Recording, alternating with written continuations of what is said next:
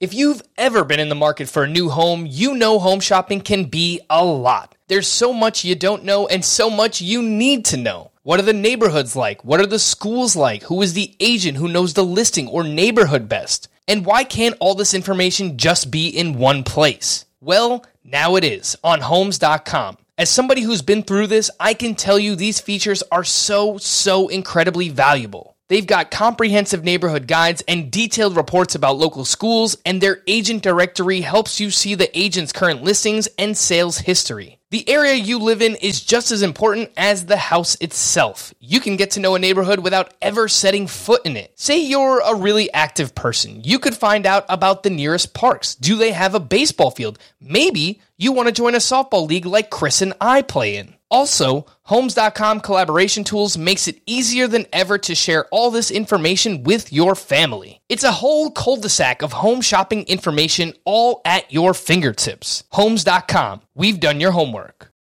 Welcome to the Fantasy Baseball Today podcast from CBS Sports. High drive, center field, hit the wall, grand slam. This is magnificent. Got a fantasy question? Email fantasybaseball at cbsi.com.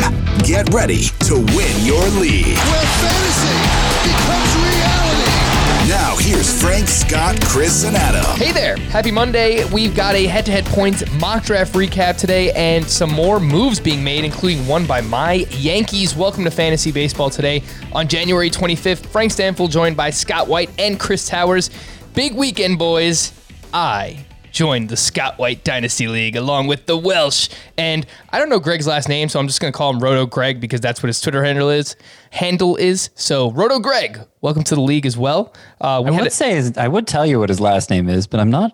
I'm not sure if he'd want me. I think He goes by a nom de plume. You can't uh, you can't risk outing him to the world like that. All right. I'm sure he'll chime in if he wanted me to say it. So I'll. I'll Roto Greg Yeah. has joined the Or we- Dynasty League as well. Yes. we could just Do call you him think Greg. Voltaire wanted people to know his real name? I was gonna say like he, he could be like Cher, just go by one name. His name is just Greg, and that's it. Um, but you know, I think this might be useful for other people to know when teams are leaving their league or league managers are leaving their dynasty league. Uh, what do you do if multiple teams are leaving at once? And we had a dispersal draft, which meant that among the three teams that were vacated, uh, we basically just had a draft with all of the players combined that were on those three teams. So I had the first pick, and I took Wander Franco. So boom, take that, Scott. Hey, a, a lot of people probably out there thinking, who leaves a Dynasty League when they have Wander Franco? That is a fair question. Yeah, I, I could tell you who. It would mean nothing to you, but yeah, I, that's that's Just don't say the last that's name. that's surprising. Yep. So I've got Wander Franco. I've got some other players. I'm sure we'll uh, we'll talk about it a few more times throughout the off season. Speaking of the off season, Scott, what's this? Uh, what's this? No trading allowed. I know Nando told me to bring it up. He said, "How dare you?" Nando. Nando, Nando, Nando. All right. So the argument for trading in the offseason is trading is fun, which, you know, can't be disputed. The main reason I don't allow trading in this dynasty league is is it was mainly it was one of the main reasons I decided to set up my own dynasty league in the first place because I saw in other dynasty leagues I was in, it would often play out that a team in contention would trade all of its long-term assets for short-term acquisitions, right? And it's mm-hmm. like, okay, well, they're going after the title. It's going to hurt them later. You know, they're going to feel it later. But, you know, for right now, it, it- they want the title. It makes sense. But then the off season would come. They, they'd, they'd already won their championship. And then they just trade off all those short term pieces they acquired for long term assets. And it was just like chasing your tail. Like it, it, it, it wasn't rewarding like a long term vision. It wasn't rewarding what I think a dynasty league should reward. It was just rewarding like hustle, basically. Who That whoever sounds like a vision. I thought it was lame. I thought it was not in the spirit of what a dynasty league should be. Scott, waves, not windows. Well, That is the perfect waves, not windows strategy. that's You're just making a wave every every that's year. not how I interpret that. Um, yeah, no, I, I didn't want just the people who had the most time to spam other people with trade offers to, you know, have an easy ride. That wasn't what I wanted. My dynasty league to be. And so uh, eliminating off-season trading uh, does away with that, and it also makes a lot of trade interest in the in during the season. This is an active league trade wise, and the trade deadline when you you know in season it's your last chance to trade make trades before like you know before the March like trade. trading opens against the, again the next season. Yeah. It's it can it, it's a frenzy and it's it's wonderful. People like it. People like it. Other than Nando, people like it. I've heard feedback. It's good. Speaking of trading, uh, Chris has Joe Musgrove on his team, so I'm sure we'll we'll be in touch, Chris. Musgrove for Franco. Let's get it done. Send it, send it, deal Put done. your money where your mouth is, Frank. All right, enough dynasty talk. Uh, we have some acquisitions to talk about. Again, head-to-head points, mock draft recap, and some mailbag questions later on. Send your questions in fantasybaseball at cbsi.com. I'm not sure if this is the biggest news item, but I'll just lead with it anyway. Jameson Taillon was traded to the New York Yankees for four prospects, three of which were ranked inside the top 30 in the Yankees organization. 22 year old pitcher Miguel Yajure. Think I got that right. 21 year old outfielder Canaan Smith, 21 year old pitcher Roansy Contreras, and 18 year old infielder Maikol Escotto. Um, White. What is uh, what does this move do for uh, Jameson Taillon's fantasy value? He's going outside the top 200 right now. Someone sneak peek I like as a sleeper. He's in the uh, sleepers 1.0 article, so I liked him already. What does what does this do for his value, if anything, Scott? Yeah, I like him too. It's a worse park. It's a tougher division. All of that, uh, but I mean, going from a team that's aiming for 50 wins to a team that's aiming for 150 wins or at least 100, uh, that's that's always a good thing for a pitcher. It's it's hard to be it's hard to be a decent pitcher and a very good fantasy pitcher when you play for a team as bad as the Pirates appear to be aiming to be. So this this can only help Taillon's fantasy value. He has been a good ground ball pitcher over the years, so you know, in, in theory, the park shouldn't hurt him that much. Although, I mean, one of the strongest cases for Taillon being a sleeper is that the same thing we've seen from a lot of talented Pirates pitchers who did not deliver on expectations. As soon as they leave the Pirates, their arsenal gets tweaked, and it's it's pretty consistently they were throwing too many two seamers under Ray Searage and um, you know pitching to contact as opposed to to maximizing their bat missing capabilities. And if Taillon follows suit, it seems like he has the arsenal there for the taking to follow suit if he comes back from this Tommy John second Tommy John surgery looking healthy. Uh, he he could he could be a nice find for the Yankees, and I agree with you. He's a sleeper. Uh, we put out sleepers 1.0 over the weekend, and uh, we each picked five sleepers for it. When Sleepers 2.0 comes out, and I can expand it from that five, Taillon will also be included in my sleepers. For what it's worth, the Pirates did drop from 59.3% fastball usage in 2019 to 49.1% in 2020. And that was uh, pretty much what we expected. They they were a team who, uh, like you said, under Ray Searage had been, you know, working by like early 2000s rules. Maybe like they had some success in their in the, you know, kind of early 2010s with like Ivan Nova and Francisco Liriano and AJ Burnett. Um, and it kind of made Ray Searage untouchable in the organization, and they just got kind of left behind by the the industry. And uh, you know, last season I think they they started to make the changes that we needed to see. So I would have expected that Jameson Taillon would have made some changes to his arsenal regardless. Yeah, and he is making other changes as well outside of his uh, his arsenal. I read a few articles today on uh, Jameson Taillon, and this one was from Lindsey Adler over at the Athletic. Uh, she wrote, he has made big changes to his mechanics, shortening his arm path and working to generate more power from his legs, both of which can help him protect his elbow. Apparently, he was pitching through elbow pain for the past uh, for five years. He had Tommy John surgery. Um, back in 2014 or he returned in 2014 from Tommy John surgery and he said that I was pitching through pain for 5 years and that's ultimately why he wound up having the second Tommy John surgery back in 2019 um, But we do remember that you know, he started to break out in that in that 2018 season, the second half of that 2018, because he started using this new slider more that he had never used before, um, and helped him. I believe it was his final 22 starts in 2018, 2.71 ERA, 114 WHIP. He was like a top 70 pick in, in in 2019. So there was a lot to like about him. But but speaking of that slider, he mentioned that it was it was more of a cutter in the past, and he was like prioritizing speed with it. And uh, according uh, according to an article at the Pittsburgh Post Gazette, he's added more spin to the pitch, creating depth to his slider. So I just think with all these different things coming uh, going on with him in conjunction, be like 18, 19 months removed from Tommy John surgery when he returns in February and March here. Um, and he has this, he has new mechanics. He has this new slider with more spin.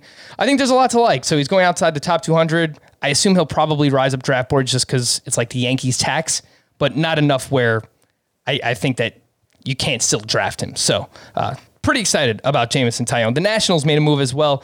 They are making a bit of a run here. Uh, they signed Brad Hand to a one year, $10.5 million deal. On the surface, he had a great year, fantastic year 205 ERA, 077 whip. He led baseball with 16 saves in the shortened season. Uh, but Scott, under the hood, fastball velocity, dropped about a tick and a half from 2019 to 2020. Swinging uh, swinging strike rate dropped uh, three percent. You have him ranked as your RP six. I have him ranked as as my RP seven. So we still kind of like him. I think that's just because like we know he's going to be the closer, but there's some stuff under the hood that's a little scary with with uh, Brad Hand. Yeah, I understand the case people are making against him, and it's it's rational enough. I, I will point out that if you just look at, oh, look at the way this number's been trending and, and look at the way the velocity's been trending, it's missing some context just doing that because, like, you got to throw the second half of 2019 out. He had an injury that he was pitching through, eventually got shut down. It totally skewed his numbers for the whole season. He was awesome in the first half of 2019. Um, you know, the fact he came back last year with excellent numbers but with reduced velocity, with a reduced swinging strike rate, you know that's that's kind of a mixed bag.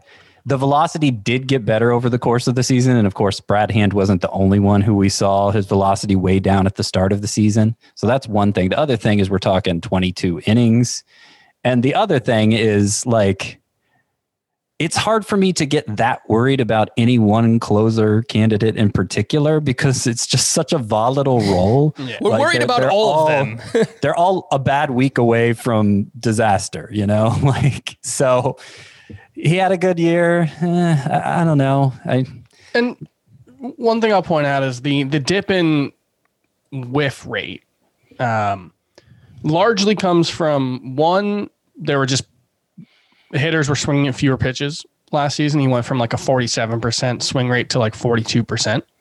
Um, and if you actually look under the, the, the hood for the pitches themselves, he fell from a 42.6% whiff rate with his slider to a 38.6% rate uh, in 2020. That's not nothing, but given that we're talking about a closer, you know, we're talking about uh, he threw 184 sliders. It's it's not nothing, but you're talking about maybe the difference between four swings and misses over the course of uh, the 2020 season, mm-hmm. which makes me think that it it's not necessarily nothing, but it could just be small sample noise. Yeah, it, it could just be small sample noise. It could just be that there was something going on that he can fix, or you know, yeah. But the the, the results were so good. And this is something that I'm I'm trying to kind of keep in my head is that like especially for this season, there's such a, a, a desire to find meaning in these, you know, 20 innings that relievers threw or the 65 innings that pitch starters threw or whatever, that we're like drilling deep into, you know, hey, his swinging strike rate on his slider and it that all matters, but the overall numbers were still really good. He still got a lot of strikeouts. He still didn't give up a lot of walks. He gave up a lot of fly balls. That's become a problem over the last couple of seasons for him. But overall, he still looked very good. And if the bar is he's not quite the Brad Hand he used to be, the Brad Hand he still is can still be a pretty good Brad Hand. I, I do think some of the negative reaction to this signing among fantasy baseball analyst is frustration that Tanner Rainey doesn't get a chance to hold down the role now. Because I thought the Nationals were ready to turn it over to him the way they were talking about him at the end of last year. Mm-hmm. Daniel Hudson was falling apart, and uh, Tanner Rainey's numbers were awesome.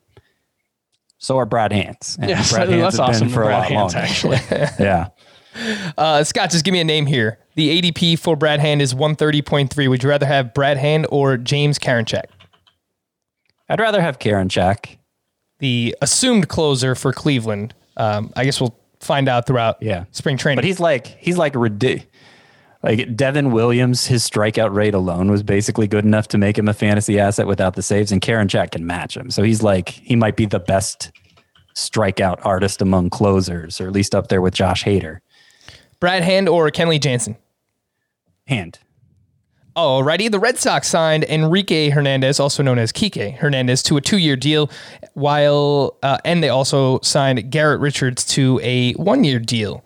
Uh, Hernandez, really known for being a platoon player, 820 OPS against lefties in his career, 673 against righties. Uh, Garrett Richards had some solid starts last season, but was he, he was pretty inconsistent overall. Anything to see here, Scott?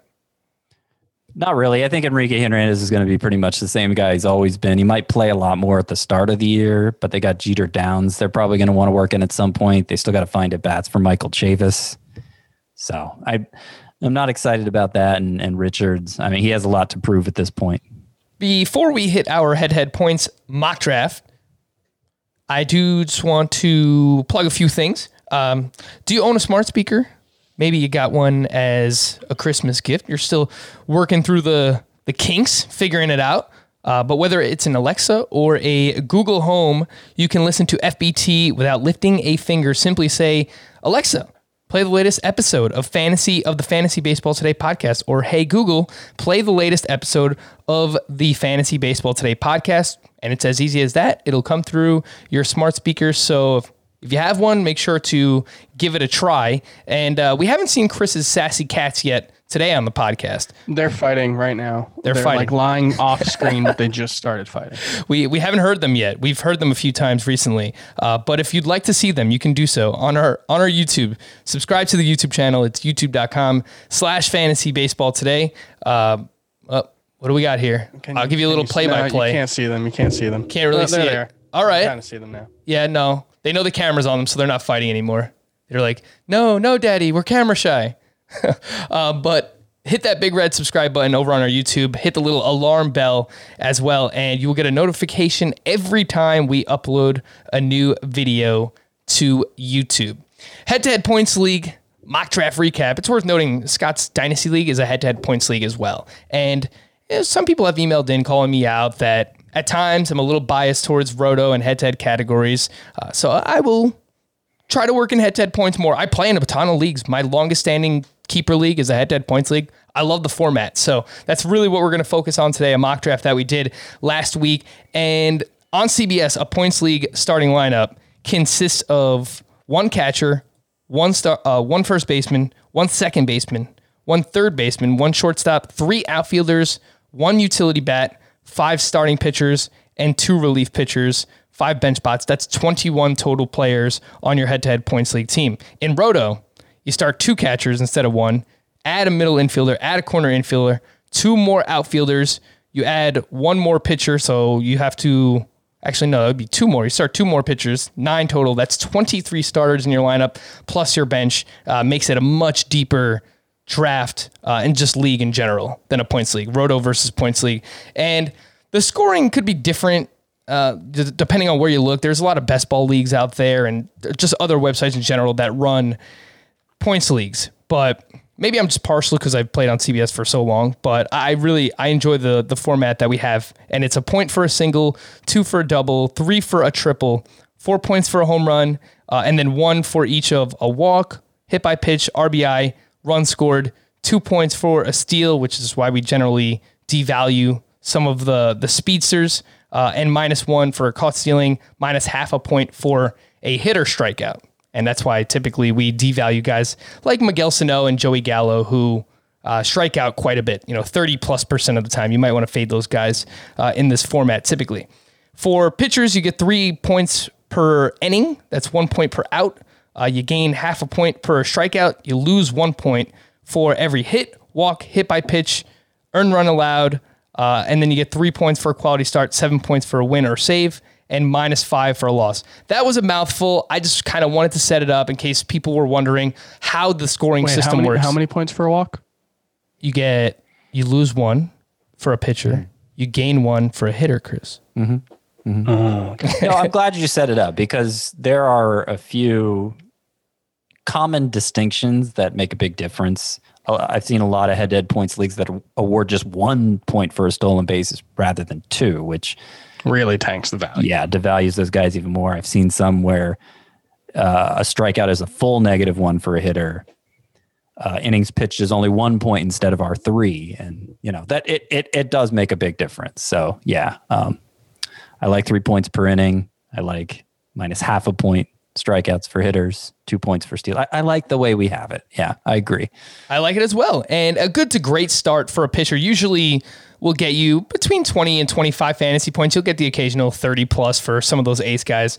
Um, while a good hitter will will do something similar in a week, but it's it, two star pitchers are just massive, and people you know they'll hoard two star pitchers because you know you get two good starts. Next thing you know, you get 40 plus fantasy points in a given week from your starting pitcher. And you uh, get two me- mediocre starts, and you can get as much as one guy gets from his ace. Yes, or you can get two Bad where starts. yeah, two where it's, a guy gets But even then, bad starts in a points league don't hurt you as much as bad starts do in a in a roto league. So even there's very little downside to a two star pitcher. Yes, that is a fair point. Um, but it's just a, it's a terrible feeling when you start a two star pitcher and you get like single digit points, uh, Or or it just does, it's not great. it's it's a I- terrible I, feeling. I think it's become, especially in, in the stage we're in now with with pitching, where there's really not much of a middle class at that position. It's become kind of an overrated strategy. Like, it's pretty much always one stud over a two start waiver pickup, and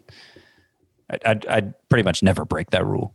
and I, I think that's typically why we have preached. I have preached going pitching heavy in a points league so that you can get pitchers that you can depend on. So with all of that set up, Scott, what is your uh, overarching general strategy for head to head points leagues? So for a 12 teamer like this, and I, you you you don't often see head-to-head points leagues bigger than 12 teams. Um, hitters have hitters are very replaceable for me. There are the true studs that you can get in the early rounds, and of course they have value. They're they're worth investing in up to a point. Um, but then th- there reaches a point where like there are going to be so many hitters emerging off the waiver wire in in this format because you know you don't have the skill specialization. The lineup is so small in terms of how many hitter spots there are to fill there are going to be more quality hitters than can go around. And so you should like lean into that. Um, i'm not saying you don't invest any early round picks in hitters. Those are true difference makers there at the top. But going pitching heavy uh, it's worth doing in all formats. I think it's especially worth doing in this format because this is the format where you can totally construct your lineup on the fly during the season, and it'll it'll probably turn out pretty good as long as you're attentive. And maybe I'm wrong on this, but it just feels like it's much easier to find hitters on the waiver wire, whether it's just streaming throughout the year or just breakout hitters, you know, names that pop up early. So you want to be aggressive with some of those waiver wire hitters if you take pitching early on in your head to head points league. But I, I've found that it's, it's easier to find reliable hitters on waivers versus reliable pitchers. Uh, so our draft, 12 teams. I had the third pick. Scott had the fourth pick. Chris had the 11th pick. You can find the draft results on the site, cbssports.com slash uh, slash fantasy slash baseball. The link is at the top of the podcast and YouTube description. So whether you're listening or watching, uh, you can click on that link and you could follow along, see the draft while we're talking about it right now. So in the first round, the first overall pick, you know, had to be one of you know Trout or or Mookie Betts or or maybe a starting pitcher. Right, we're talking about pitchers. Wrong. It was Juan Soto first overall to Dan Gilbert. Soto just averaged 4.7 fantasy points per game. That was the most among all, hitters. And that was following a bout with COVID. And he's just 22 years old, 41 walks versus 28 strikeouts. So that type of plate discipline will definitely play up in this format. I wouldn't do it, uh, but I don't think it's crazy either. this is a format that does lend itself to Juan Soto's strengths because he's not like he's not an elite home run guy. You know, last year his pace was right around 40, but that feels, you know, feels closer to his ceiling than like Mike Trout, whose ceiling is probably 50. Um, you know, he hits a lot of doubles, but you know, it's it's the kind of thing where his all-around game may not translate quite as well to the five category roto uh, play. I mean, you know, obviously it depends if he's going to hit 350 again. He's going to be a stud in any format, but um, you know, he probably ranked a little better, I would guess, the first two seasons of his career in a points league than a roto league. Um, and so, you know, just the play discipline, the the all around hitting skills without necessarily the the dominance in either home runs or stolen bases, I think does lend him to being a little more valuable in this format. After Juan Soto went first overall, we saw Ronald Acuna go off the board, maybe a little bit early for him, but showed uh, improved plate discipline last year in terms of his walks. He still struck out quite a bit, but the walk rate was like 18%. We were talking about that on the the outfield tiers preview that we did. Uh, so Acuna still really, really good in a points league as well. Um, and then I took Gerrit Cole with the third overall pick. I, I think we did a mock Scott a couple months ago, and I had first overall pick, and I I took Gerrit Cole there as well. Um, I have Cole, Bieber, and Degrom. Uh, well, Cole, Degrom, Bieber in that order as my first three players overall in head-to-head points league. Why? The shallower lineups talked about it makes it easier to find hitters on waivers. Last year, Bieber outscored all hitters. Two years ago in 2019, Cole and Verlander scored all hitters, uh, outscored all hitters in 2018. Verlander and Max Scherzer outscored all hitters. So the upside based on this scoring format is there for elite starting pitchers to outscore every other hitter in the league. So I, the last question, I guess, is why Cole over Degrom? Uh, Cole has outscored Degrom in two of the last three seasons. He does consistently go a little bit deeper, so I, I, I'll give him a slight edge there. If you want to go Degrom, I have no problem with it. Scott, is this is this too early for Gerrit Cole or Degrom, third overall? No, no. I mean, not for like if Gerrit Cole's your favorite pitcher, I don't have a problem with you taking him third overall. My own rankings have a pitcher third overall, but it's Shane Bieber. You know, I go Bieber, to Degrom, Cole when I'm ranking those three, uh, and I have them third, fourth, and sixth in my head-to-head points rankings. But you know, I don't know that we want to do the Cole versus Bieber debate here and now. Uh, I went right after you. What was interesting here is I went right after you, fourth pick in this draft and none of my top four had gone off the board yet. Uh, so I have Mike Trout number one in this format. I have Mookie Betts two, Shane Bieber three, as I mentioned, Jacob Degrom four. I, I went with Mike Trout. I went with my rankings. I'm not sure how I felt about it. It it with my top pitch, with my number one and number two pitchers still there at number four, and you know I have them ranked third and fourth, so I get the fourth pick. I'm thinking, okay, I'm going to start with a pitcher. I, I don't, I don't I don't know that I'm happy with the way the team turned out making taking Mike Trout here versus a Shane Bieber.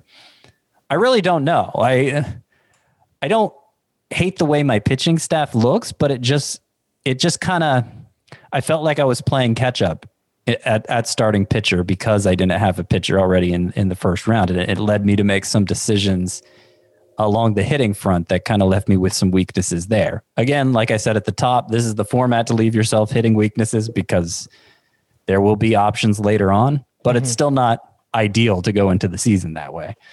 Right. Yeah. And I mentioned the stat last week. Trout and Betts very consistent in both formats, head-to-head points and in roto categories leagues. Uh, Trout and Betts are the only two hitters to average at least four fantasy points per game in each of the past three seasons, based on the scoring format. So they are still really, really good. Uh, but I, I prefer the pitching. Sounds like Scott might have preferred it as well. But who needs pitching anyway? Chris's first two picks, Christian Yelich and Jose Ramirez at 11 and 14th overall. Uh, Yelich averaged 14, uh, 4.7 fantasy points per game in 2019. That was the most among all hitters before he got hurt that season. And Jose Ramirez led all hitters in fantasy points in 2018. So, I, you know, Chris, based on where you were at at that point, the top three starting pitchers off the board. Uh, you Darvish went at pick 12 right after you. I, I don't think you necessarily had to pull him off the board. I'm talking up pitching, but I don't mind you doing this actually because if they're your two best players, they're two really really good hitters for this format. Yeah, they were the two best players on my board. Um, you know, I, I think like if if Freddie Freeman had fallen one more spot, I might have been willing to take him. I, I do have those three starting pitchers ahead of those guys. They're all in my top six. So if any of them had fallen, I would have been willing to to make that choice. But given the way the draft went, technically I have uh, Bryce Harper ahead of them in head to head points, but I that's one I'm not really super fond of. So I think I'd rather I, I think that's probably one before we actually publish them. I'm gonna move down. Um, we, we got some reckoning to do with our rankings. It sounds like. yeah, I mean, look, we still yeah. got like 30 hours until they're they're live on the site, so there, you know, there, there's time. Um, but yeah, I just Yelich and, and Ramirez. I think they're kind of both a little underrated in in frankly both formats. I, I think I have them uh, both ranked higher than the consensus in Roto as well, and um, I'm not really concerned at all about Yelich's 20, 2020. It just it was such a short season, such a weird season. Uh, and the problems that he had were never problems before in a way that like if he had the strikeout rate and he wasn't hitting the ball, okay, with hitting the ball well, that would be one thing. But he still crushed the ball. I think he had the highest average exit velocity of his career. So I have no concerns about that. And Ramirez kind of still feels like we're dinging him for that weird uh like end to 2018, start to 2019, but basically outside of that, it was like 140 games or something.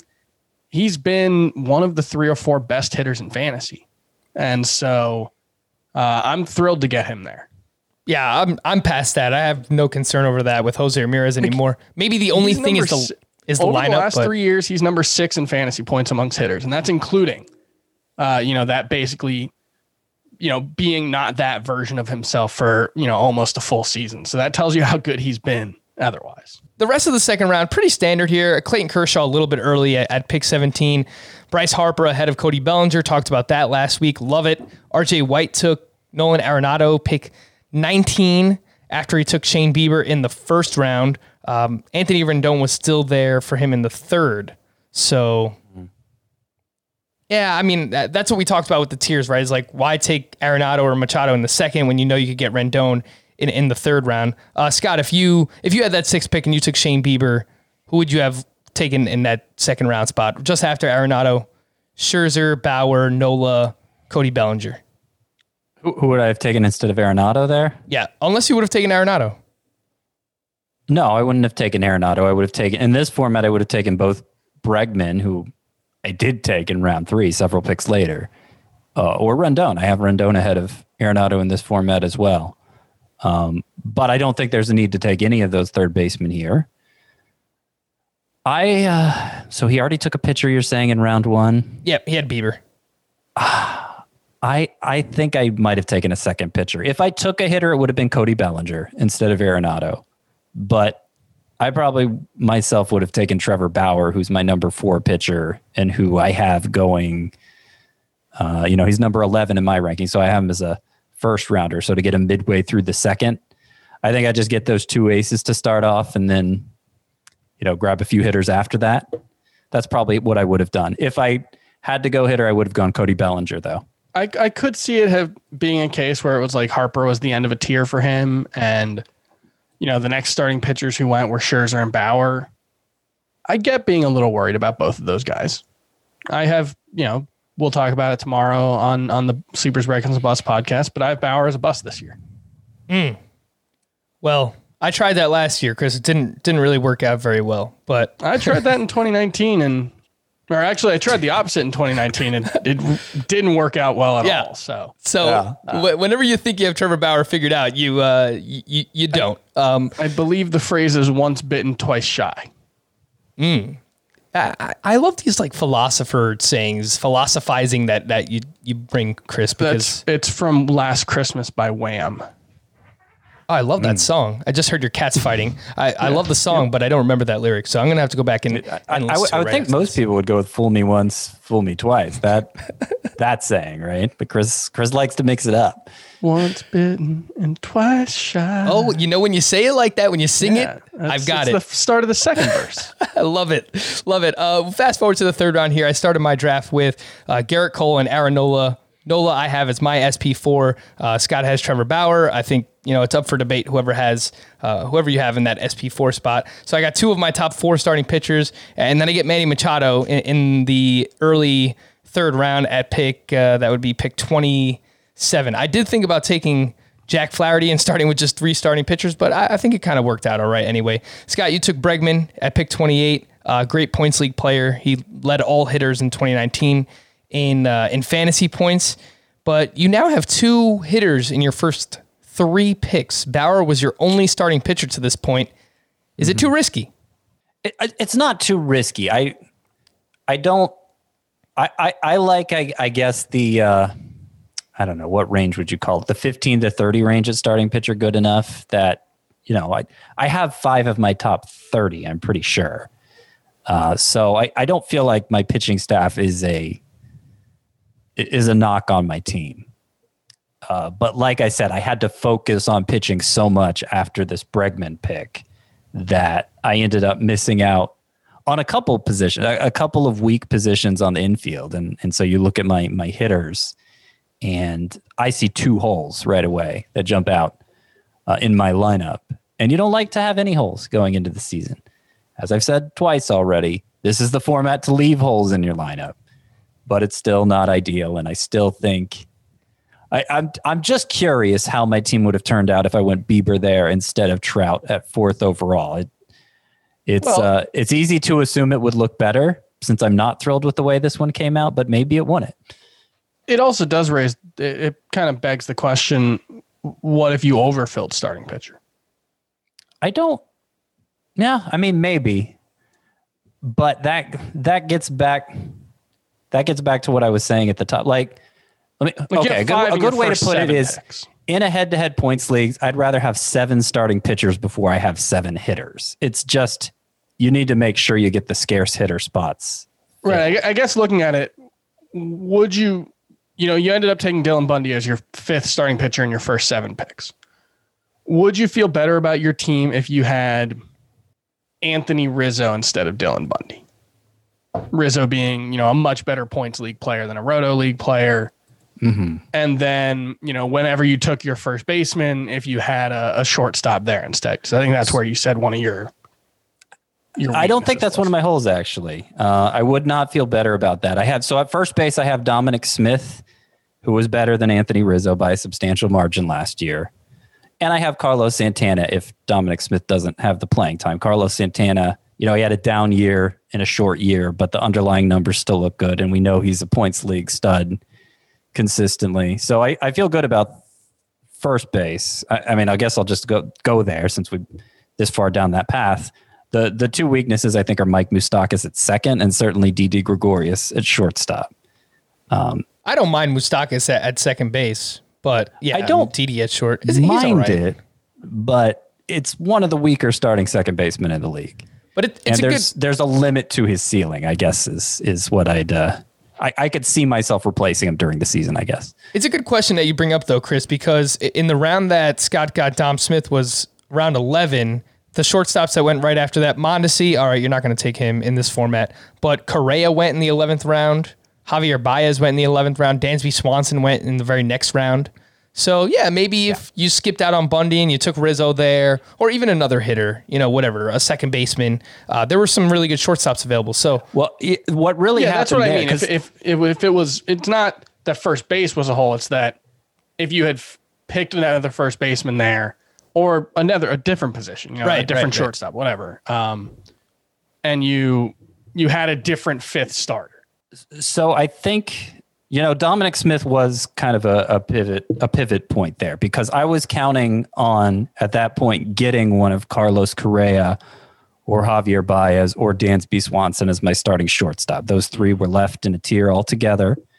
Um, I had remembered our discussion from a little bit before about how there's 13 starting caliber shortstops in a league where only 12 there are only 12 starting shortstop spots. And so I thought, you know, there's still three from this tier.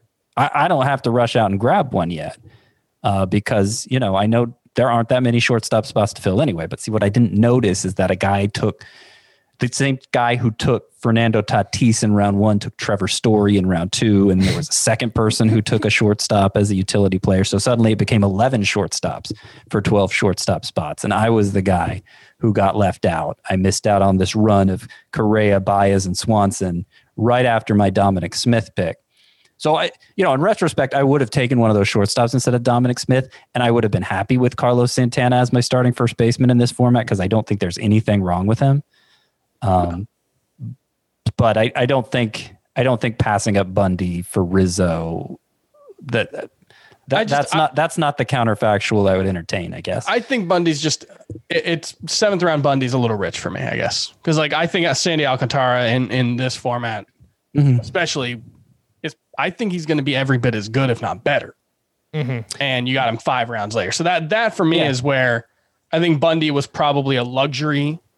Um, But see you- that you could have part- maybe built a, a different t- type of team that you might have felt a little more comfortable with. But part of part of my philosophy with that is yeah bundy i don't feel great about bundy as my fifth starter but i don't mm. want to put too many eggs in the sandy alcantara basket too. I'd rather give myself potential like i i, I want to have places where my pitching staff can fail Sure. and i can fill it in from the roster already existing instead of having to go out and find it on the waiver wire because that's that's a road to disaster I do think that there are a lot of undervalued uh, pitchers late in this format that, you know, I, and we'll bring it up a little bit later, but um, just undervalued points leagues pitchers and uh, sleepers that you can target. I usually, I like to get four of my top 30 and then I just leave that one spot open for streamers. Hopefully one of these guys breaks out or, or two star pitchers for that final is- fifth starting spot. It is so much harder in this format to say that, though, is, is the one thing I would say, just because of the questions we have about workload for so many guys.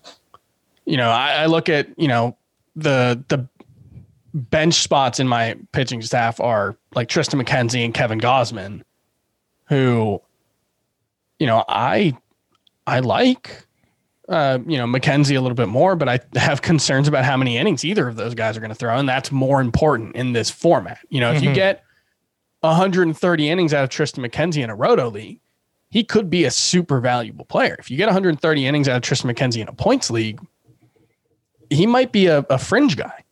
You know, Yeah. it just kind of depends on what the shape of those innings are. yeah. And I- so, you know, I think that's where it gets a little trickier this year. I hear what you're saying, but say you want to dedicate three or four bench spots to starting pitchers. You can take two guys like Keuchel or Stroman or Brad Keller, who's like boring, whatever. They're a points league specialist. Marco Gonzalez is another name, uh, and then take two of upside guys: Dane Dunning, Tyler Mahle, uh, John Means, and just see if it works out. So I think it's like a nice little balance to have uh, with that. We spent way too much time on the third round. Uh, Chris, I did just want to ask you: you took Tyler Glasnow over Zac Gallen at pick thirty-five. So in thirty seconds or less, defend yourself. I probably should have just taken Gallen. I appreciate No, you I, just I- giving in. I think Glasnow will be better on a per, per inning basis, but um, you know, I think there are more questions about how much he's going to pitch than there are for Gallen. I think there are more questions about his durability than there are for Gallen. Um, you know, in, in looking back, I, I think Gallen probably should have been the pick there. I think he's probably more well suited to make an impact in this format than Glasnow is. You did get Brandon Woodruff at pick 38 as the 16th starting pitcher off the board, so I did uh, really like that pick. I will just point out Kyle Hendricks went 33rd overall as the SP 13, and I, I think this is he's very good in points leagues, but I think it's a good reminder to to let everyone know just because you have Hendricks ranked that high, say you have him ranked inside your top 15, which I don't think you should, but you don't have to take him that early. Yeah, this is where knowing ADP comes to help because I think he probably would have lasted until definitely the fourth round, but maybe even the late fifth round. Um, I know people are aggressive here, but it's I think it's you know you could be you, you want your guys, but knowing the ADP, I think you could have got Kyle Hendricks a little bit later on. We'll take a quick break. When we return, we'll hit the rest of the mid rounds here and go over our teams, see if we liked them or not. Worn by players like Michael Harris to meet the demand of elite ball players, the New Balance Fuel Cell 4040 V7 is a versatile option. The 4040 V7 is built for the athlete who needs responsiveness and ability to cut and run at their full speed. The model features a fuel cell foam underfoot and a synthetic and mesh upper to provide breathability, comfort, and a snug fit as you round the bases. The fuel cell midsole features nitrogen infused foam specifically designed to propel athletes forward. Learn more about the 4040 at newbalance.com. The all new Hyundai 2024 Santa Fe is equipped with everything you need to break free from the dull work week and embark on an adventurous weekend with your family. The all new Hyundai Santa Fe's features like available HTRAC all wheel drive, standard third row seating, available dual wireless charging pads. Nothing beats a weekend away with the family in the great outdoors, whether it's camping, hiking, river rafting, or anything in between. With third row seating, nobody is left out. The entire family can experience the thrill together, and nobody wants a dead phone. Available dual wireless charging pads make it so nobody gets stuck, and we can check our fantasy baseball teams together. Learn more about the all-new Hyundai Santa Fe at hyundaiusa.com. Call 562-314-4603 for complete details. The fourth round, just a great round for hitters. Jose Abreu falls to pick uh, 37, maybe not falls, but I think is all right there. Uh, Rafael Devers at 39, Judge at 40, meh, but he walks a lot, so that helps in this format. Corey Seager at 41, uh, great pick as well. Scott, you took Carlos Carrasco as your SP2 at pick 45. I took Lance Lynn with the very next pick as my third starting pitcher at uh, pick 46. Um, I'm not going to ask you about this one because I want to go ahead to the fifth round and, and then I'll just kind of bring it back. Uh, Vlad Guerrero went at pick 48, which is too early for me. Probably too early for most people. And I like him, but I have him 79th overall in my head to head points rankings. So it's very early. I get it, but too early. Fifth round, um, Patrick Corbin went at, at, pick 50. I thought that was too early. Uh, Scott, you took um, you took Strasburg.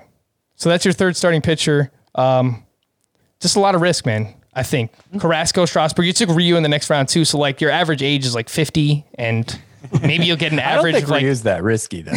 I actually I love the Strasburg pick.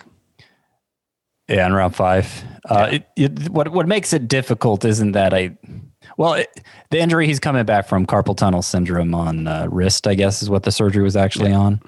Um, we don't have a we don't have much of a track record for for that surgery at all. So it's it's kind of a mystery, and I I agree it's risky. I agree, you know, Carrasco just because of his age is risky.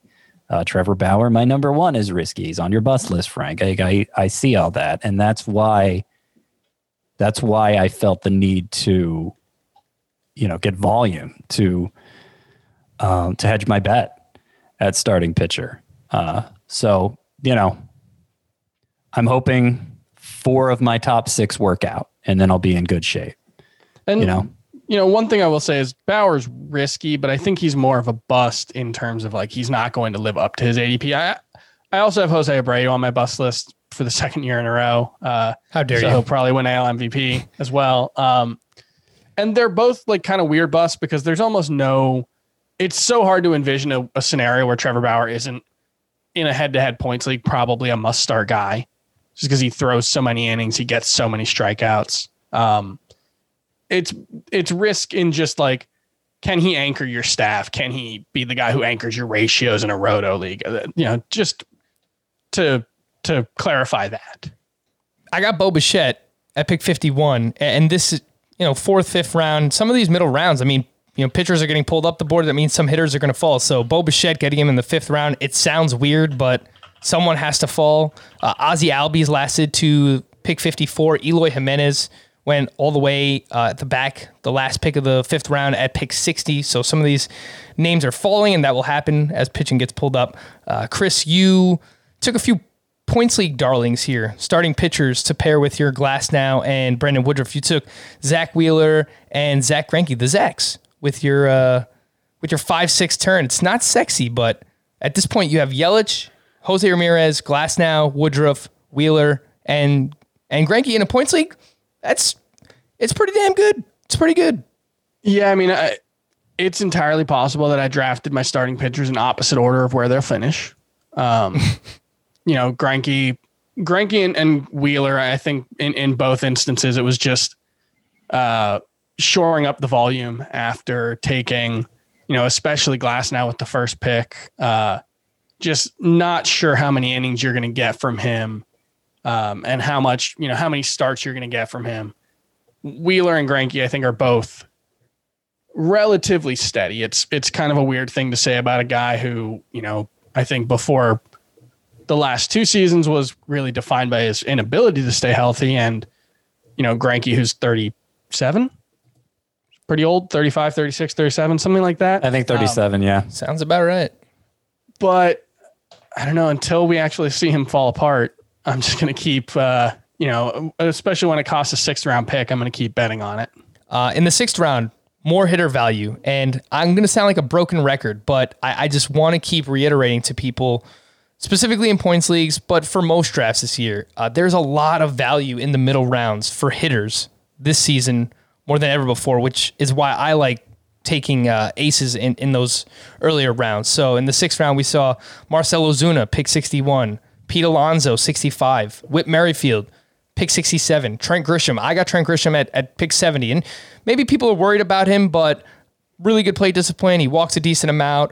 Um, he is in a really good lineup. And, and I will just point out hitters, the hitters that I like to target in this format, hitting the top half of their respective lineups. Um, and they're in good lineups. So I, I like targeting those because uh, it'll give you more opportunity for at bats, plate appearances, and more opportunity equals more fantasy points. So And Ozuna was the number one outfielder last year in this format. yeah, Um, it's crazy. you know, obviously there are questions about where he's going to land, but you kind of have to assume it's going to be somewhere with a good lineup, I hope given so. that bad teams aren't spending money anymore. I saw a rumor earlier in the offseason about the Giants. That would It probably be great. not be ideal, but No.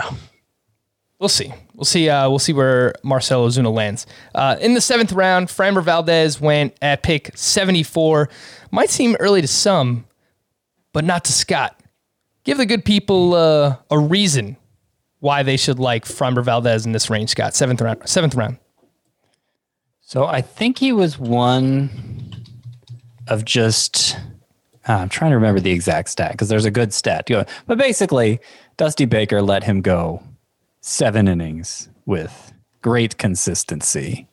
Um, and, you know, I, I buy that he's a good pitcher. His ground ball rate was the best by far last year. It was, you know, eh, that's never been an issue for him. He's always been an extreme ground ball guy. The issue for him has been walks, which is something he seemed to to get past last year. For an extreme ground ball pitcher, the strikeout rate is is solid. I mean, it's more than a strikeout per inning.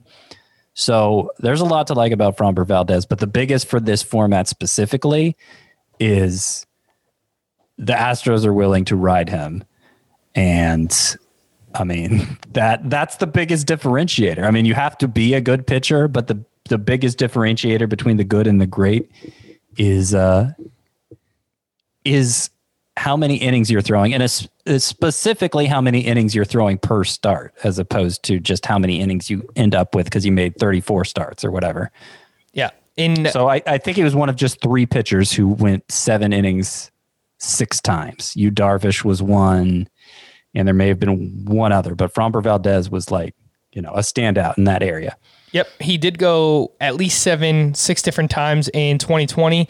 He went at least six innings in nine of his last 10 appearances. One of those was a relief appearance where I, I guess someone got uh, blown up and he just came in and, and pitched like he was the starter. But uh, yeah, lots of volume for Framber Valdez lends himself to this format. I took Max Fried uh, with the next pick, pick 75 right after Valdez. That gave me four of my top 30 starting pitchers, which is which has been the goal in every draft thus far.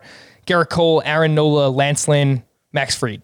Uh, and I noticed that all three of us had at least four starting pitchers by the seventh round. Uh, Luis Robert, if you're following along at home to the draft, uh, in the uh, Luis Robert in the seventh, just at pick 78, it might seem weird. It might seem like he lasted too long, but just so many strikeouts, you know, 30 plus percent strikeout rate. Uh, in his first taste in the majors. Could go up, maybe it goes down, but that, that is that is a good amount of strikeouts, which hurts in this format.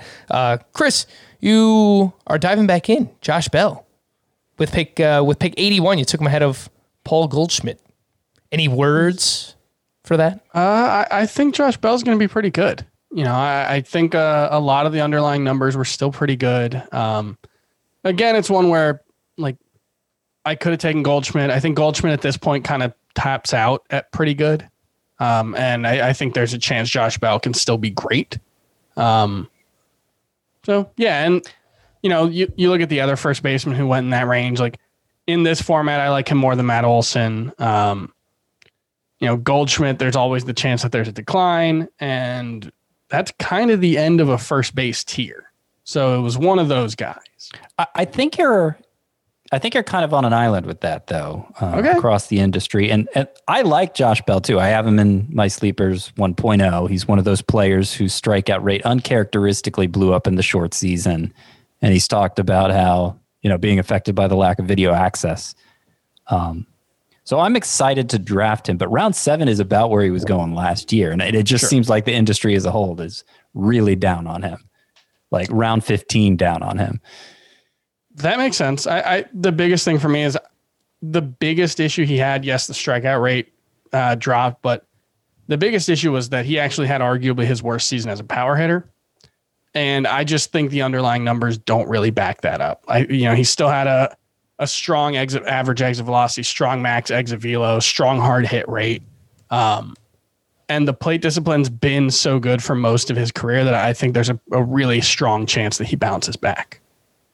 Mm. Yeah, he um he did hit the ball hard still, but the the launch angle went back down. He hit a lot of ground balls uh, last season. That was that was up around fifty five percent. So, um, but even then, that's an outlier for his career. Um, yeah. You know, he'd never been above fifty one percent before. We saw Josh Hader, the first relief pitcher off the board at pick 84. Scott, what is your uh, general strategy when it comes to relief pitchers in this format? And we haven't talked about them yet.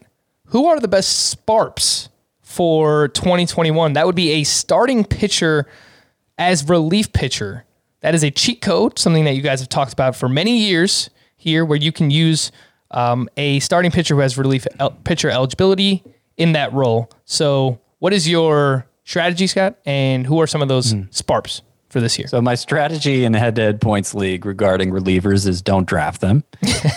I mean, you eventually have to fill those spots, but you're going to be able to fill them with a projected closer, and that's that's mainly what matters to me. There's so much turnover during the season. You know, you, you can't be that confident that anyone you draft is going to be the guy you stick with in your relief pitcher spot all year anyway. Anyway, you just want you just want them to be filled with somebody who has a chance of sticking with them sticking in that role all year. Uh, but because there are only two relief pitcher spots to fill, there's going to be enough to go around. It's different from a roto league where you know every team is looking to draft three closers. Sometimes someone will draft four closers. That's not happening here. Everybody's just going with two. There's enough. Just wait. Uh, the, the exception would be if there is a high quality SPARP who could compete you, you, know, a really good starting pitcher in a relief pitcher spot will outscore a really good closer in this format. So those guys are worth paying up for, like uh like a Carlos Carrasco was at this time last year. Yeah. The problem is there's nobody like that this year. This is the weakest SPARP class I can ever remember. I think the highest one is AJ Puk, who missed all of last season with injury. We think he probably has a rotation spot for the A's, but it's not guaranteed. And he's entirely unproven at the major league level. After that, you have guys like Nick Pivetta, who had a couple decent starts for the Red Sox late last year and used to be a thing. There, there I mean, it there aren't more than ten SPARP eligible players or relief pitcher eligible players who we think will open in their rotation. Let alone be like you, you, you look at the list and like you've got Michael Lorenzen, who's got a chance to open in the rotation. Luis Patino probably won't. Jose Quintana, maybe uh, Alex Wood, maybe. It's it is bleak this year. Jose Quintana, I think, is going to be a starter. I feel pretty confident about that. They're paying him like a starter. The Angels are.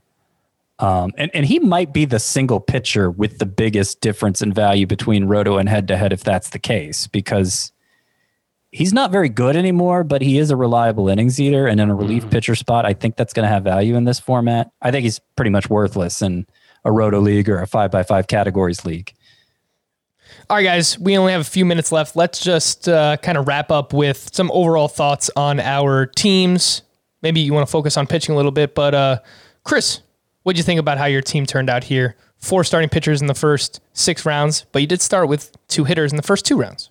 I'm pretty happy with it, and you know, I think part of that is because uh, I, I identified some hitters who, you know, may be potentially undervalued in this format, and you know, I think of someone like Alex Verdugo who, you know, has really good plate discipline, should hit in a good part of that lineup, and uh, you know, I think that lineup will be better than it was last season. I think JD Martinez, Rafael Devers will have better seasons. Um, Nelson Cruz, he's going to be on a lot of my teams. He's going to be a value uh, until he stops being one. Uh, you know, him and Tommy La Stella. I also drafted two guys who don't have a team currently, so you know we'll see what ends up going on with with that. Um, but all in all, for taking two two hitters with my first two picks and then loading up on starting pitcher, I feel pretty good about it. Um, you know, I think I got a, a pretty good mix of upside and uh, and stability in my starting pitching staff. But you know, all of my starting pitchers in my in my rotation: Glasnow, Greinke,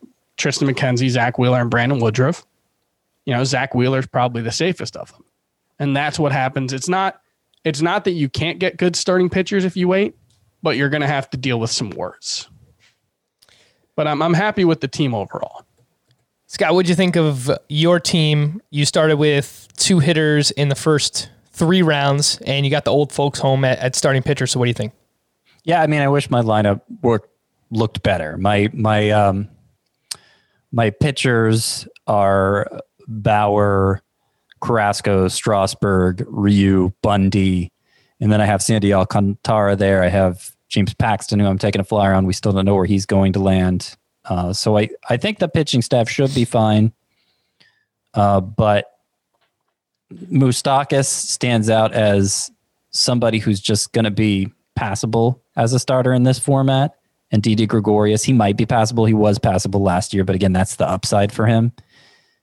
Um, so I mean, Trout and Bregman, they should both be studs but I, I don't like having those two holes. I'm, I'm glad I have a quality catcher in Salvador Perez, who I think went, uh, when did he go? 10th round. Like I'm finding he's really easy to get, surprisingly easy to get, and not leave yourself with a, with a weakness at catcher. He should play a lot. Um, one thing that I noticed in this draft that I'm noticing in every draft, JD Martinez, I got him in my utility spot. Those DH only guys, there are so many of them.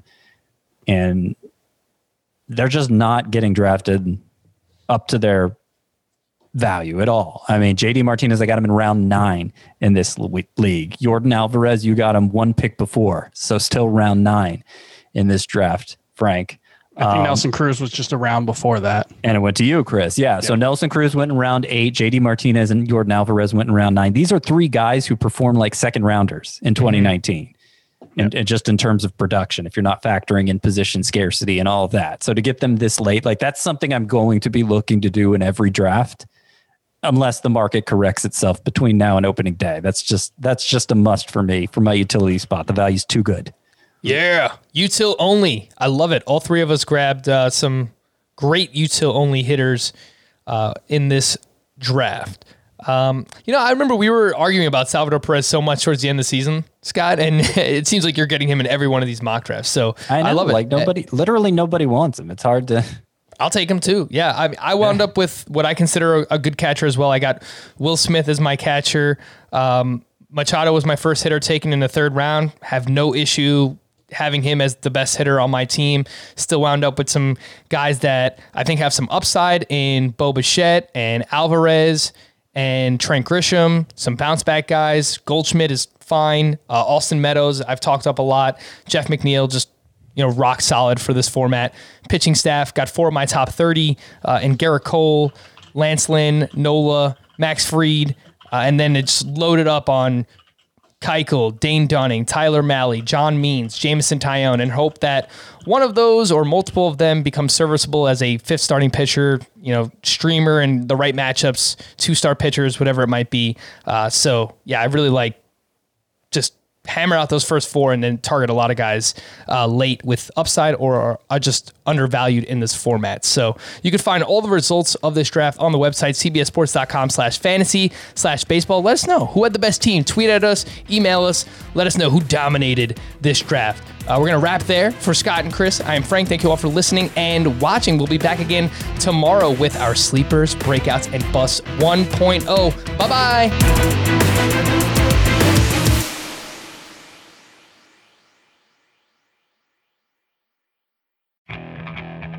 Okay, picture this. It's Friday afternoon when a thought hits you. I can waste another weekend doing the same old whatever, or I can conquer it. I can hop into my all new Hyundai Santa Fe and hit the road. Any road. The steeper, the better. Because my all new Santa Fe is available with HTRAC, all wheel drive, so I can hit the trail without a worry in the world. Heck, with three rows and best in class rear cargo space, I can pack the whole family in with all our gear. We've got available dual wireless charging for our phones, so we'll never lose touch with civilization, and we won't lose touch with the primordial power of Mother Earth. So, which is it? Waste the weekend or do something a little more epic? And conquer it in the all new Hyundai Santa Fe. Visit HyundaiUSA.com or call 562 314 4603 for more details. Hyundai, there's joy in every journey.